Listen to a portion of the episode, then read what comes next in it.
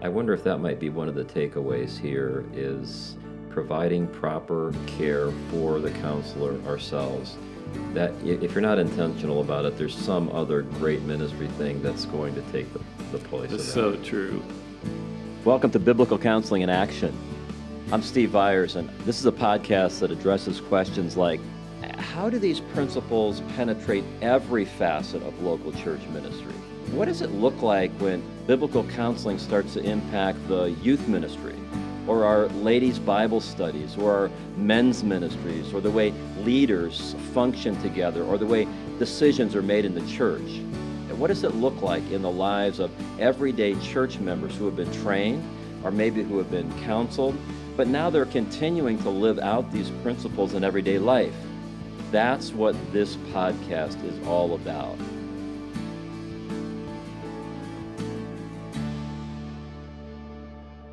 Today we're joined by Pastor Garrett Higbee, who's the president of Soul Care Consulting, to talk about how we as counselors can stay healthy as we lead and counsel. And Garrett, I just want to say at the beginning, I'm very thankful for you, for your friendship.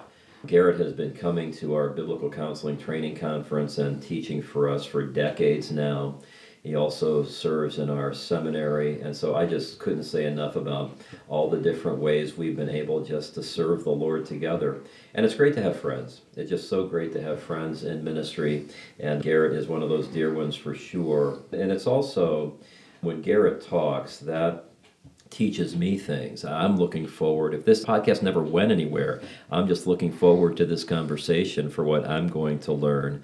But then the thought that perhaps this could somehow be used for someone else who will hear it, I'm really excited about that. So, just Garrett, thank you for taking the time to come and talk with us today. Can you talk to us just a little bit about the ministry that you're currently involved in so we have some level of context? Sure, and thanks for that gracious introduction. I'm like you, wearing a few too many hats right now. So you mentioned one of them, Soul Care Consulting, which is really about helping leaders lead healthy and putting some resources out there for biblical counseling and small groups, things like that. But I also am a pastor at Harvest Church on the north side of Indianapolis with Brian White, and I'm building a soul care ministry there, trying to get that done and get somebody in my place in the next year so that I can just kind of do that as a volunteer in the future. Also, part of the BCC with you on the board of the Biblical Counseling Coalition, and love that ministry, love the men I serve with there. And Can I of- interrupt you? Is Yeah. that possible, Garrett? Because I want to be sure the listeners know that, you know, when the Biblical Counseling Coalition was started, it required some people who caught the vision right away and who had a desire to see stronger relationships built among various leaders in the biblical counseling movement and also to bring resources together.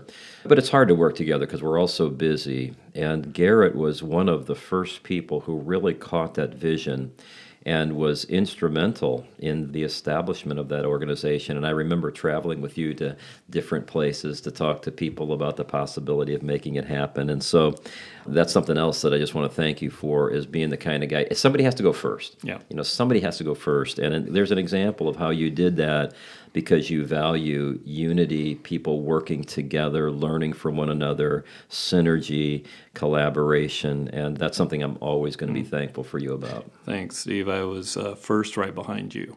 Um, but anyway, and then I remember David Powlison, who we both hold dearly.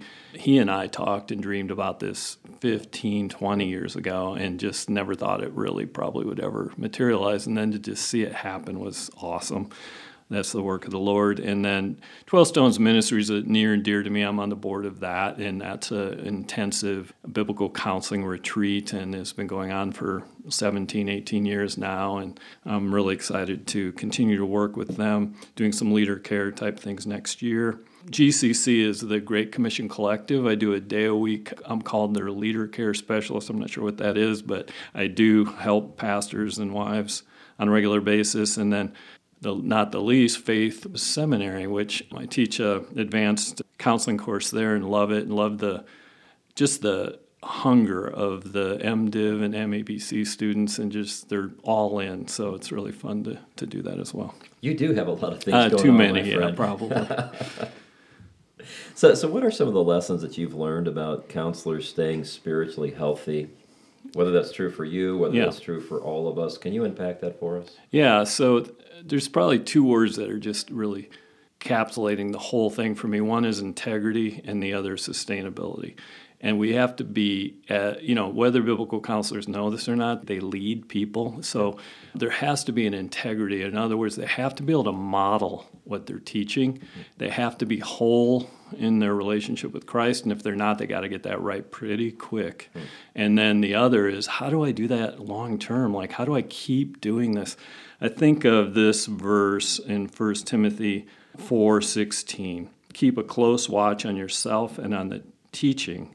Persist in this, for by doing so you will save both yourself and your hearers. I love that. It's obviously Paul speaking to Timothy and kind of encouraging him, but I think we can both see the application of that and the relevance of that in everything we do as well, because we're very word based. We're very much just the private ministers of the word, and we have to really watch not just our doctrine, but even our lives. And I find that to be challenging, to be honest with you. And I've, I've learned a few things over the years. One, I need to be abiding. And it's, a you know, so you and I know what that means, but to remain in, under, with Christ hmm. every day hmm. in a way that's so personal that it kind of comes out in my counseling, that's huge. I think of John 15. And I would say the opposite of that would be self sufficient, which hmm. I tend to have a little bit of a problem with. So I tend to, when I'm tired or maybe I feel like I just haven't had enough time in the Word, I'll just go to my experience. Mm. And that's not great. It's not transformative. It, it can still be helpful because we hopefully have some wisdom over the years, but it's not the same as depending on the Lord and bringing the sort of dependence of the Holy Spirit into the counseling room. And sometimes I think I'm conforming people to a set of principles more than transforming in my care. And so that really scares me, to be honest with you. And I think what it does is it potentially puts you in a position of compassion fatigue or just burnout hmm. because you start to rely on what you know instead of on the one who knows. And so I would say that's probably number one for me is just this abiding. Can you tell me what, what you said, compassion fatigue? Can you unpack that for us a little bit? Yeah, well, lately you've probably been reading a lot about this secondary trauma or secondary stress that we get from people who are really hurting or really struggling, and all of a sudden you're like, "Man, I came out of that counseling session and I'm, I'm not okay right now. I need That's to go get some, you know." I got to process that with somebody. I got to go pray with the Lord. I got to get back in the Word to anchor myself. Literally, I've had to do that. And one of the best things I've been able to do is find somebody that uh, consider a peer and just go, hey, man, that, that was a rough one. I just went through a three day intensive and there was abuse involved. There was, I don't know, some kind of really hard story that just kind of impacted me. And, and I hope it does impact me to some degree, right? But at the same point, how am I processing that? How am I doing after that? And so, whether it's going to prayer, which seems to be the best thing to do, but the secondary thing is finding somebody that is like really a good friend to be able to confidentially discuss those things with in a way mm-hmm. that processes it through and I can leave it at the cross. They can pray for me. I can move on. That requires some authenticity, though, of acknowledging that that took something out of me and I need to work on reestablishing or strengthening back my relationship with the Lord before I move on to the next thing. So, compassion fatigue, that's interesting. Yeah, I, I think one of the things I teach, I do a healthy leader cohort, and so it's full, it's pastors and some and their wives join for part of it, but it's mostly pastors and elders around the country. And one of the things I find that a lot of pastors aren't particularly good at is emotional intelligence. Uh, All right, you're not going to give an invitation at the end of this I- podcast, I- are you? You know, if you want to come up front, uh, we can get this exercised out of you. But um, the, um, the EQ is really fascinating. Think about it in two ways: one, my self awareness, and then how does my emotional health affect other people? In other words, you know, sometimes my wife's like, "Are, are you okay?" You know, or somebody's like, "Dude, you had a rough day, huh?" You know, and it's kind of like, "What do you mean?" Like, you know, and if my if I'm not very aware of myself, I don't even know that I'm coming across that way. But if I'm self-aware, I'm going to go get with the Lord. I'm going to go get and talk to somebody, or I'm going to ask somebody's forgiveness because I'm mm. coming off a little snarky or whatever. And it's probably related to the kind of stuff I've been doing all day. I mean, this is counseling has occupational hazards to it, right? Yeah, it does. And if we don't acknowledge those, depending on the Lord and learning how to be in a cohort of peers that can walk through hard things with us, I think we're not going to be as sustainable. Hmm. Yeah, that's powerful. Yep. That is powerful. The other, so the spiritual, the emotional, and then I would say the relational. Steve, you you may have experienced this as I have. It's, you know, I tend everywhere I go, I have trouble taking off the counseling hat or the pastor hat. And I think we have to do that. I think we have to look for life giving and reciprocal relationships. And if you have no peers, you're pretty lonely. Interesting. Um, so, how do you develop confidants, not just allies? There's a lot of allies in ministry, but how do you find confidants? I have a group of eight guys that I've, I consider confidants around the country. A couple of them are out of the country. And we talk on Zoom or by phone or by text pretty regularly. Really? Yeah, we really do. And it's been one of the best things I've ever, I didn't even mean to do it, to be honest with you. At first, it started out me mentoring these guys, and then they became really good friends, and now they're mentoring me sometimes. That's interesting. Yeah. Is it formal? Do you have a certain time that you do that every month, or how does Uh, it work? Once a month on a Monday, uh, usually about 10 in the morning. All the guys get online, almost all of them get on. And then we do a retreat. We've done a retreat down at 12 Stones every year for probably seven or eight years with these guys. And they go, that's one of the best things. I look forward to that all year long. We just get very, I mean, we're all in the trenches. So we're real with each other in about five minutes. And so to them, they would say it's a very life giving. And I'm like, oh my goodness, I needed this more than I thought as well. Hmm. So, can you tell us what are those the, those Zoom calls? What are they like? They're very personal. We quickly we know each other, so we don't have to do a ton of catch up on the family or something like that. It's more like, how's your soul? Hmm. How's your heart? What's been hard this season for you? What can I be praying for? What are you excited about? What are you passionate about? What should we be doing together? Should we be, you know, going to a, you know, like we actually plan to go to conferences together. We plan, there's a guy in Germany right now. We're all thinking about how to get over and see him hmm. once COVID settles a little bit so that because he's over there in an outpost and Yeah. there's a guy in, in ontario as well that we re- really feel like he needs our support more and he's doing a great job there but he feels kind of alone and the rest of us are all here and so it's easier for us to get together i'll see some of them next week i'll see some some of them this week So, and then the, the retreat that you do once a year, what, what is that like?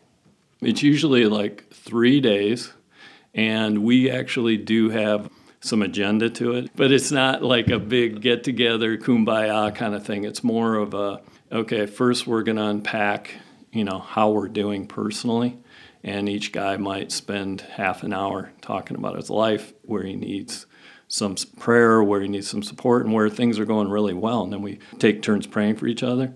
There's a lot of prayer. We go on prayer walks with different guys. Different guys pair up during the day. There's some good free time to do that. We tend to do something fun, some kind of guy thing, you know, in the evening, you know. Does it involve bacon? Uh, it could. Oh, there's often, yeah. I mean, the food is amazing. We actually bring somebody in and they cook us like steak and barbecue. It is crazy. Oh, it's wow. so good. That that makes a big difference. But we might just go do something together, watch an action movie or something. Then we get into sort of, you know, where do you think your ministry needs somebody to speak into it. Like, so we start, we look at each other's ministries. What have you learned? What could I be doing better? What could we be doing better in terms of impacting our church, our community, or the biblical counseling movement? And then we usually walk away with some action steps, and then somebody's holding us accountable to those. Well, i in order to have those monthly calls and in order to have an annual retreat like that, you have to be intentional. Yep. And, and in order to do that, you're having to say no to something else in order to say yes to that. I wonder if that might be one of the takeaways here is providing proper care for the counselor ourselves, that if you're not intentional about it, there's some other great ministry thing that's going to take the, the place It's that. so true. It's so true that intentionality. I, I think we're stewards, right? We're we're just stewarding everything that's that God's giving us, and if we don't steward our own lives, and if we don't say, you know, what is best, not just what is good, but what is best right now. I think of that Philippians one prayer about you know knowing what is excellent because mm-hmm. we're more and more loving to God and each other in a way that it gives us discernment to know what is excellent. And this is one of the excellent things I do. I would definitely tell you I can move some things for this because this is so life giving and mutual. And then I don't want to be a hypocrite. I don't want to be the guy that's counseling in the counseling room and I don't have any friends. Yeah. I don't do life with people. I don't. I'm not intentional. I don't have healthy rhythms. That's one thing we talk a lot about. Is we gave up on balance a long time ago. Hmm. We talk about healthy rhythms, whether they be time in the Word, time in prayer, fellowship, deep, intimate, life-giving fellowship. Those are all rhythms. Rhythms of rest and ministry, and when do we Sabbath? One of the things we're all working on is what does it look like to take a Sabbath every week? Hmm. And every guy's kind of like, yeah, I can't say that's always happening. And I'm like, dude, what are you doing? It doesn't have to be a Sunday. Obviously, most of us are pretty busy on Sunday. So Monday or Friday, but you need to, and this could even, this call can be a part of that. Even you can rest Yeah. in that way, but you're, you might be doing something, but you're not doing what you normally do. Hmm. Very, very helpful. Mm-hmm. What other lessons come to mind about just helping counselors stay healthy? The other thing I would say is we've got to think about counseling, not to counsel, but counseling to equip. Because if we don't share this ministry, because, and you've taught me this, and others have too, Bob Kellemen and many others, but we aren't trying to build a counseling department in the church. We're trying to build a church of biblical counselors.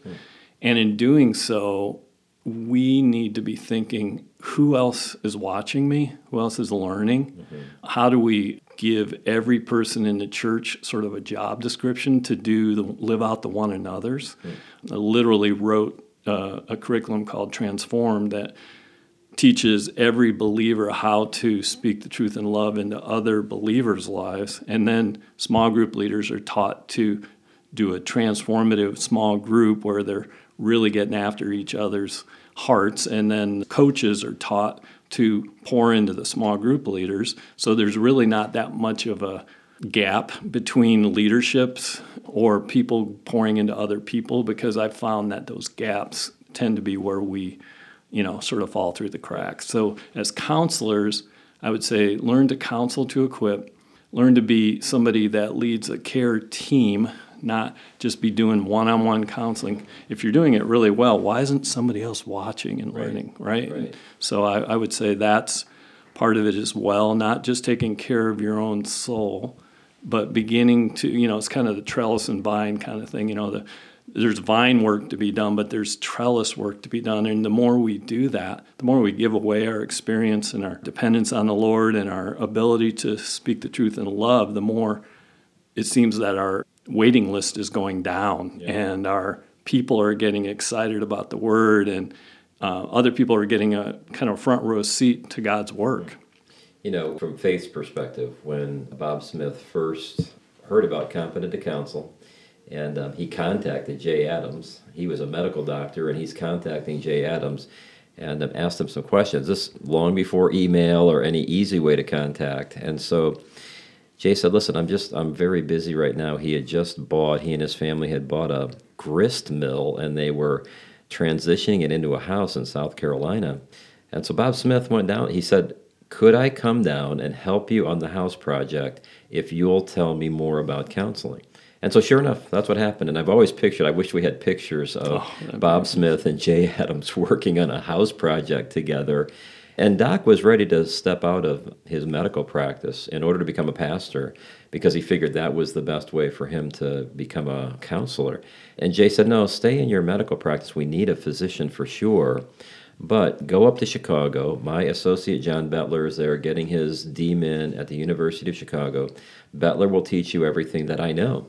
And so that's what Bob Smith, along with Pastor Goode and a few others, did. But the reason I bring that up is John Bettler would not begin training them unless they started counseling immediately and they started training immediately. Wow. And so the agreement before John Bettler would even give them any lectures was they had to have a plan in place to start a counseling center and that it was a training center. And so what you just said is so very important, but that was part of the DNA from the very mm-hmm. beginning is who are we training? Mm-hmm. Who are we multiplying? Teaching faithful men who will be able to teach others also. Amen. And boy, what you just said is really important, Garrett, because I, I've talked to a number of pastors and they do feel tired. They just more and more counseling, more and more counseling, more and more counseling. And you're exactly right. One of the ways that we can provide care for counselors is constantly training, sharing the load. And I wonder sometimes, even for myself, maybe it's a point of pride of thinking, well, I'm the only one who can do this, and so I have to bear the whole load. That's really not true, and the Lord will bring us to an end of ourselves pretty quickly if we believe that. Yes. And I think for that sustainability piece, you start to, you know, at least at our age, you begin to realize you're not all that. And you also realize that there's a lot of people that would give a lot to sit with you and learn. Mm-hmm. And what how arrogant would it be to not, you know, humbly just share and have case wisdom conversations and sit in with people and have them sit in with you I'm not big on having observers. I tend to invite people into counseling to participate. So whether it be an hmm. apprentice or an advocate, they tend they pray, they hang out with the people before and after. It hmm. doesn't feel staged. Uh-huh. It just feels like a community caring for that couple or that hmm. individual. And that has been probably one of the best things I've ever done is adding community into my counseling in a way that's discreet but not completely private in the sense of there's community in the room, but everybody in the room is there to help the person or the people who are hurting, and everybody there leaves it in the room when they step away. Yeah, that, you know, that helped me because I'm not sure that I've been as proactive as bringing observers more into the community. And you're right, you could take some simple steps mm-hmm. in order to make that happen, and that would make it more just authentic all the way around. Yep. It does, and people, you know, I remember, I remember going into counseling at one time, and there were a couple guys sitting behind me learning, and I'm like, "This is freaky." Yeah. Um, and I remembered, I'll, I do not want to ever do that again. So it's mm. more like people sitting side by side. Everyone can see each other. Everybody knows each other's names. Everybody knows they're going to get prayed for. I often will lean on the apprentice or the advocate to speak into a certain thing on their own life, give their own testimony, hmm. and it just levels the whole thing. You know, all the ground at the cross is level, right? Yep. So all of a sudden, nobody in there feels like they're the identified patient, and everybody's just learning together. Everybody knows their role, but the counselees just don't feel like they're in a fishbowl. Very interesting. What about resources for people who are saying, you know what? I'm going down a trail here. I'm going to burn out unless I change some things. What are some resources that you would recommend? Remember, I mentioned that rhythms. So there's a book by a guy named Miller called Your Life in Rhythm. If you look up Your Life in Rhythm, you Google that, that'll pull right up. And that book has kind of debunked balance and helped people think about rhythms, which I hmm. think is much more sustainable. Lead by Paul Tripp. Paul has been a good friend for years of the biblical counseling movement, friend of mine, and he's written a couple books, Dangerous Calling and Lead. I often have pastors and even counselors reading that because there's so many. Like Paul just has this ability to point out something that could be happening that you didn't even know. And you're hmm. like, oh boy, you better get after that. Reset by David Murray has been a good book for people who are just like, okay, wait a minute. My priorities are off. Hmm. Something's not working in ministry. How do I get back to a healthy lifestyle? And then Leading on Empty by Wayne Cadoro or Cadero, I never can say his name right He's written a couple books. I wouldn't agree with everything these authors say, but some of the things they say are profound, and they're mm. usually speaking from experience. Resilient Ministries was a book, by Burns, Chapman, and Guthrie. These guys took like 15 years of pastoral experience and boiled it down to five key elements that will help you to lead healthy and hmm. thrive in a pastoral ministry. Found that to be super helpful the emotionally healthy leader, Peter Scaccaro. I don't even know if I'm saying his name right either, but he has written several books, again, Some parts are super helpful. Some parts, you know, I, I'm one of those people. I try to read more widely, mm-hmm. but then with a biblical lens of okay, what about that is scripturally mm. appropriate or helpful, but also what about it is maybe not. So I would just say some of those. That I mentioned trellis and vine. I think that counselors have to think beyond just counseling. I think they need to think how am I building into the church? How am I building a network or a team that is not just someplace where people go when they're really hurting, but I'm actually helping other ministries in the church to equip their best frontline leaders to do soul care in the mix of discipleship. And so I think of uh, us being a little bit beyond just getting really good at the art of counseling, but being part of a bigger picture in the church. Hmm. Any other comments you want to make before we wrap this up about what we need to be considering regarding just spiritual health of the counselor? Yeah, you know, again, I, I would come back to, you know, being really honest about how you're doing spiritually with the Lord on a regular basis. These rhythms can be daily, weekly, monthly. Hmm. So, daily, am I in the Word for myself? Am I drinking from the well? Am I abiding in the vine daily? Am I on a weekly level? Am I spending some time with my spouse talking about how we're doing? And Tammy and I go on prayer walks three to five times a week, hmm. and that has revolutionized our intimacy with God and each other. Hmm. And so we don't really like we go out there you know i'm in indiana in february so i mean we we have no excuse. We still we don't care how cold it is. We put our snow gear on. We go out there and pray. And it's just we pray for our neighbors. We pray for our church. We pray for our kids. We pray for our marriage. It's been uh, life transforming for us.